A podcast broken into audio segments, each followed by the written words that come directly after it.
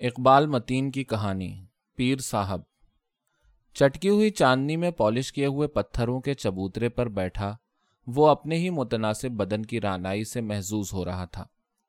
ایک دلربا تصور نے اس کے جذبات میں جنسی لذتیت کا عنصر کچھ اس طرح شامل کر رکھا تھا کہ وہ اس چاندنی میں اپنے جسم سے چمٹے ہوئے ایک اور بدن کے گلزار کو خیالوں میں بسا کر سکون بھی پا رہا تھا، بیکل بھی ہو رہا تھا۔ اس کے بدن پر ایک چھوٹی سی نیکر تھی جو اتنی فٹ تھی کہ کسمسانے پر پھٹ سکتی تھی اور وہ بے چینی۔ اس چست نیکر میں جکڑے ہوئے جسم کے حصے کو اس بند سے آزاد کر دینے کا خواہاں تھا۔ گورے سڈول جسم پر اگے ہوئے کالے چھوٹے چھوٹے بال، کشادہ سینے پر ایسے ہی بالوں کا جنگل، اسے خود بڑا بھلا بھلا سا لگ رہا تھا۔ کوئی آواز کانوں میں رس گھول رہی تھی۔ یہ سب کتنا اچھا ہے، کتنا اچھا۔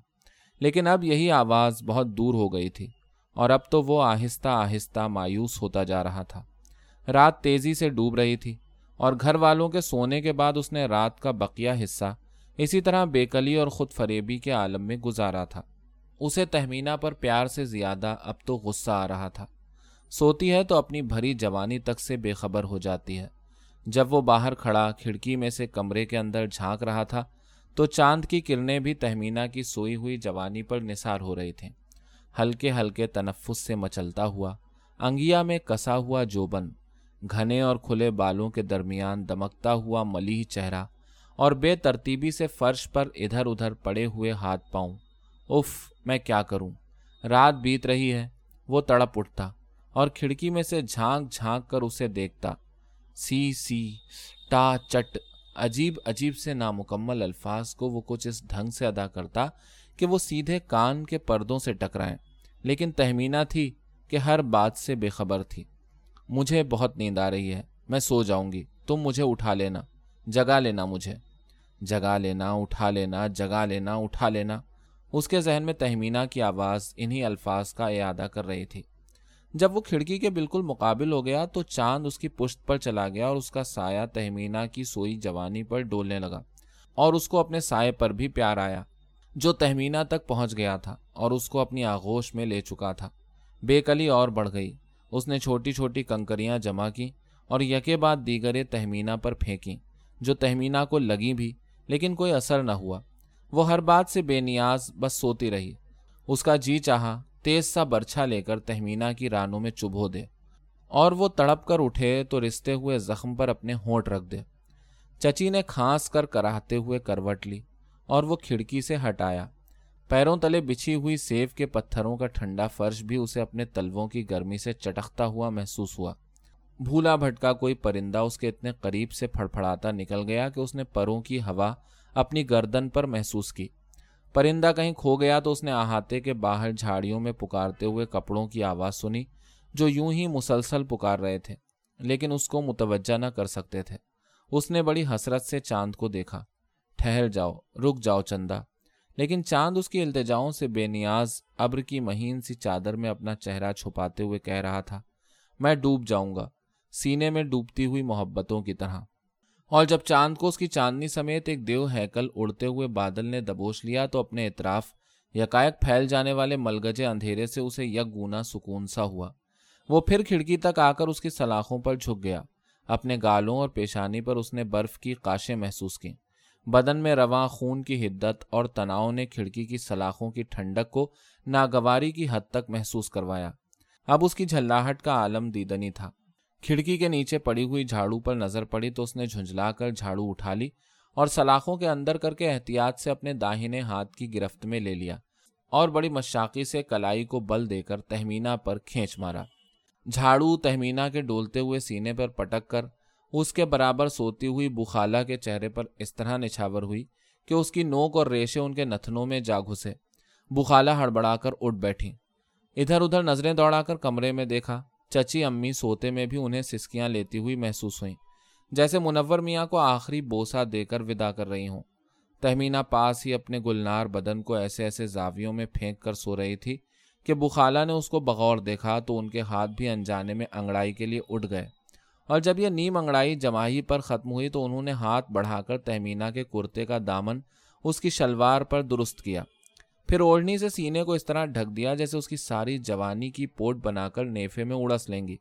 یہ سب کر کے بخالہ نے جانے کیوں پہلے اپنی نیم اریاں باہیں دیکھیں، جو تہمینہ کی اریاں باہوں سے گوری تھیں۔ لیکن اس کی باہوں میں دوڑنے والے خون میں جانے کتنا پگھلا ہوا لوہا ملا تھا کہ بخالہ پھر اسی کی باہوں کو دیکھتی رہ گئیں۔ یکائک ان کی نظر اپنے سرہانے تکیے پر دھری جھاڑو پر پڑی تو انہوں نے پلکیں جھپکا جھپکا کر دیکھا۔ پھر نظروں نے کمرے بھر کا طواف کیا اور کھڑکی پر اٹھی تو کوئی سایہ کھڑکی کی جانب بڑھتا بڑھتا پیچھے ہٹ گیا۔ بخالہ جہاں دیدہ تھیں۔ منہ آتش دیدہ کی طرح بل کھا کر رہ گئیں اور سارا ماجرا یوں پلک جھپکتے میں سمجھ لیا جیسے کوئی چپکے سے کان میں سب کچھ کہہ گیا ہو۔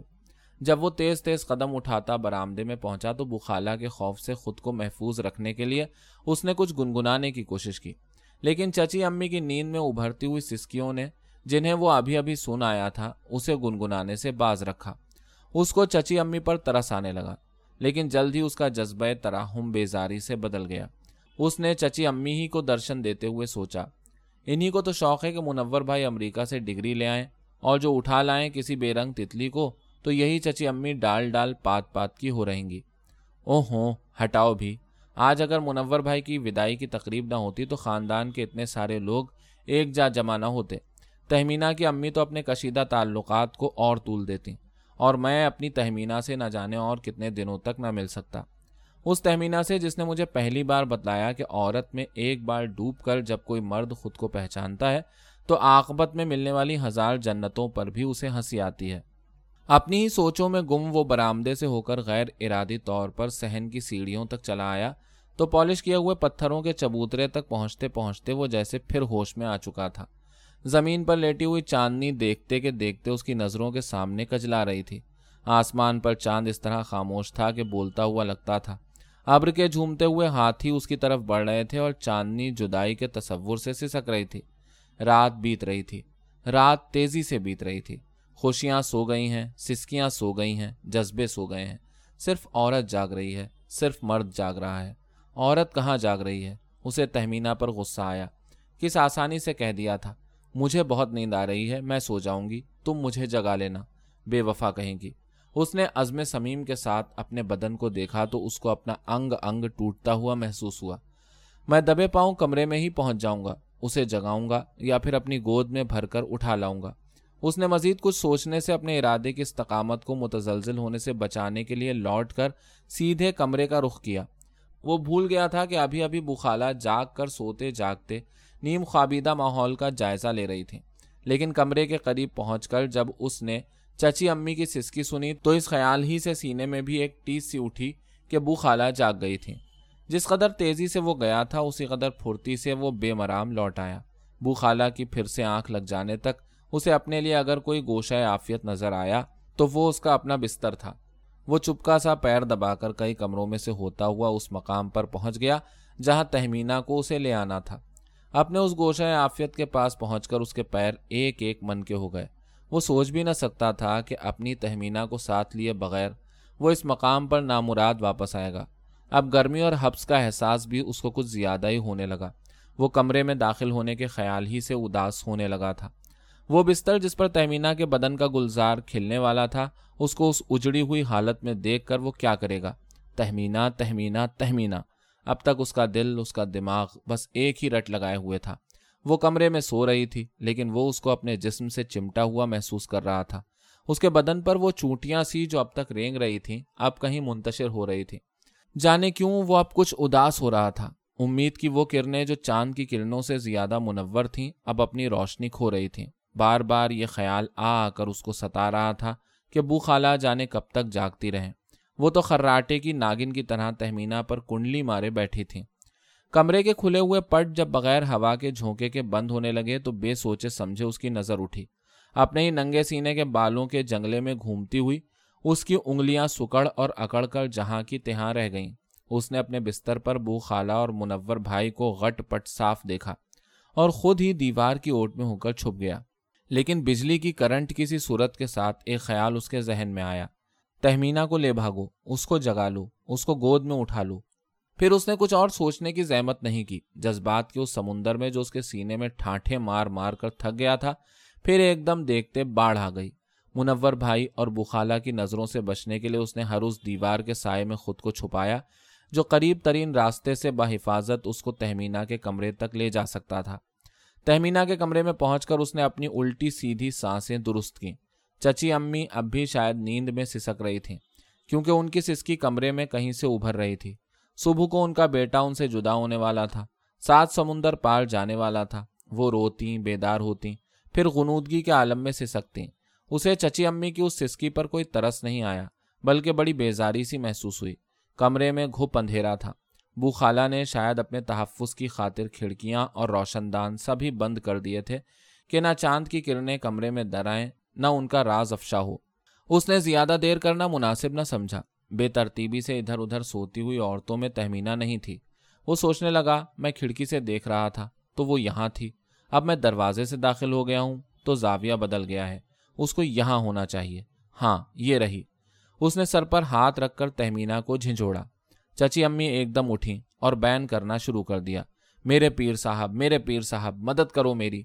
دعا کرو میرے لیے کہ مجھ میں اتنی قوت آئے کہ میں اپنے منور پیارے کی جدائی کو برداشت کر سکوں۔ پیر جی میرے پیر جی چچی امی نے جیسے ٹھان لیا تھا کہ چیخ چیخ کر روئیں گی۔ اب تک تو وہ دل پر قابو رکھ کر آہستہ آہستہ سے سکتی رہی تھیں۔ سبوں نے سمجھایا بھی تھا کہ اس طرح نہیں روتے۔ بیٹا، سمندر پار، تعلیم پانے ہی تو جا رہا ہے۔ لوٹے گا تو پنگوڑے میں جھلائے گا۔ چچی امی کو کبھی پنگوڑے کا خیال نہیں آیا۔ وہ تو بس یہی چاہتی ہوں گی کہ منور پیارا جلد سے جلد لوٹ آئے۔ جب ان کی بین کرتی ہوئی آواز کا جادو سونے والوں کی نیندوں پر چڑھ کر بولنے لگا تو سوئے ہوئے کمرے میں زندگی کسمسا کر بیدار ہونے لگی اور وہ تیزی سے نامراد لوٹ آیا۔ کچھ اس طرح جیسے گیا ہی اس لیے تھا کہ کمرے میں سونے والوں کی نیندیں چرا لائے۔ ایک محفوظ کونے میں چھپا ہوا وہ کان لگا کر سن رہا تھا۔ کمرے کی کھڑکیاں اور روشن دان کھولے جا رہے تھے۔ اس نے جھانک کر دیکھا۔ کمرے کی لائٹ شاید جلا دی گئی تھی۔ جو اجالا دروازے کی دراز سے سیدھے اس کے قدموں تک پہنچ رہا تھا، جیسے بتلا رہا تھا کہ چور یہاں ہے۔ اس نے ذرا سا اور پیچھے ہٹ کر خود کو اوٹ میں کر لیا۔ کچھ دیر یوں ہی کھڑا، وہ کمرے میں سے آتی ہوئی آوازوں کو سننے اور پہچاننے کی کوشش کرتا رہا۔ تہمینہ کی آواز سے اس کے کان اب بھی محروم رہے۔ بے وفا کہیں گی صفاق، ساری دنیا جاگ جائے گی، لیکن وہ نہیں جاگے گی۔ وہ تو مر گئی ہے۔ امید کی آخری کرن کو صبح کی پہلی کرن کے حوالے کرتے ہوئے اس نے ٹھنڈی سانس لی۔ بخالہ کو ساڑی کی پھیریاں برابر کرتے ہوئے جب اس نے چھپاک سے اس کمرے کی طرف بڑھتے ہوئے دیکھا، جہاں چچی امی سسک رہی تھیں، تو ساتھ ہی اس نے یہ بھی دیکھا کہ منور بھائی بڑے اطمینان سے پیچھے پیچھے اس طرح آ رہے ہیں، جیسے چچی امی کا رونا پیٹنا سن کر کچی نیند سے ابھی ابھی بیدار ہوئے ہوں۔ اس نے پہلی بار مرغ کے بانگ دینے کی آواز سنی، حالانکہ مرغ کئی بار بانگ دے چکا تھا۔ اس نے پہلی بار چڑیوں کو چہچہاتے ہوئے سنا، حالانکہ وہ دیر سے چہچہا رہی تھی وہ تہمینہ کے بدن کے گلزار سے جوانی کو گھسیٹ کر لانے میں اب کچھ کامیاب ہو رہا تھا۔ تصور میں کھلتی اور چٹکتی ہوئی تہمینہ کے بدن کی کلیاں اب اس کی آنکھوں میں کنکریاں بن کر کھٹک رہی تھیں۔ اس نے سوچا کہ چلو قمیص بدن پر ڈال لیتے ہیں۔ چل کر دیکھ لیتے ہیں کہ اس حشر کے عالم میں بھی جوانی کس طرح سوتی ہے۔ اب تو گھر کے سارے لوگ ایک ایک کر کے جاگ رہے تھے۔ وہ اطمینان سے چلتا ہوا اپنے کمرے میں گیا۔ بستر کو ایسی ٹھوکر لگائی کہ وہ گول مول ہو کر دیوار سے جا لگا۔ قمیص بدن پر ڈال کر کمرے میں پہنچا، جہاں کچھ دیر پہلے سوائے تہمینہ کے اس کو کچھ نظر نہ آتا تھا۔ تو وہاں قریب قریب سبھی بیدار ہو گئے تھے۔ دوسرے کمرے میں سونے والے کچھ مرد حضرات بھی نکل آئے تھے۔ بو خالہ تہمینہ کے سینے پر آنچل درست کرتی ہوئی اسے جھنجھوڑ رہی تھی کہ وہ جاگ پڑے۔ منور بھائی بو خالہ سے اتنے بے نیاز تھے کہ ادھر دیکھ ہی نہیں رہے تھے۔ چچی امی سے لگے چھوٹے سے بچے کی طرح اکڑوں بیٹھے تھے۔ اور چچی امی کے چپ کرانے والوں کو مسکرا مسکرا کر دیکھے جا رہے تھے۔ چچی امی مگر بار بار یہی کہے جا رہی تھی میرے پیر میرے خواب میں آئے تھے۔ منور جانی کے سر پر ہاتھ پھیر کر وہ میری طرف بڑھے۔ میری آنکھ کھل گئی۔ جب میں بیدار ہوئی تو میں نے اپنے سر پر ان کے ہاتھ کا لمس صاف طور پر محسوس کیا۔ وہ ایک ایک سے کہہ رہی تھی کتنی شفقت سے وہ میرا سر سہلا رہے تھے۔ میرے پیر میرے پیر جی میں نے اپنے منو کو تمہاری حفاظت میں دیا، میرے پیر۔ تہمینہ انگڑائی لے کر آنکھیں ملتی ہوئی اٹھ بیٹھی تو اس نے اپنے بدن میں ٹوٹتی ہوئی سوئیوں کو اپنی آنکھوں میں اکٹھا کر کے تہمینہ کو بڑے درد سے دیکھا۔ لیکن اب کیا ہو سکتا تھا؟ رات جا چکی تھی، پاؤ پھٹ رہی تھی، گھر کا گھر بیدار ہو چکا تھا۔ اس نے دل ہی دل میں کہا، چلیے پیر صاحب، اور خود ہی کچھ سوچ کر لرز لرز کر رہ گیا۔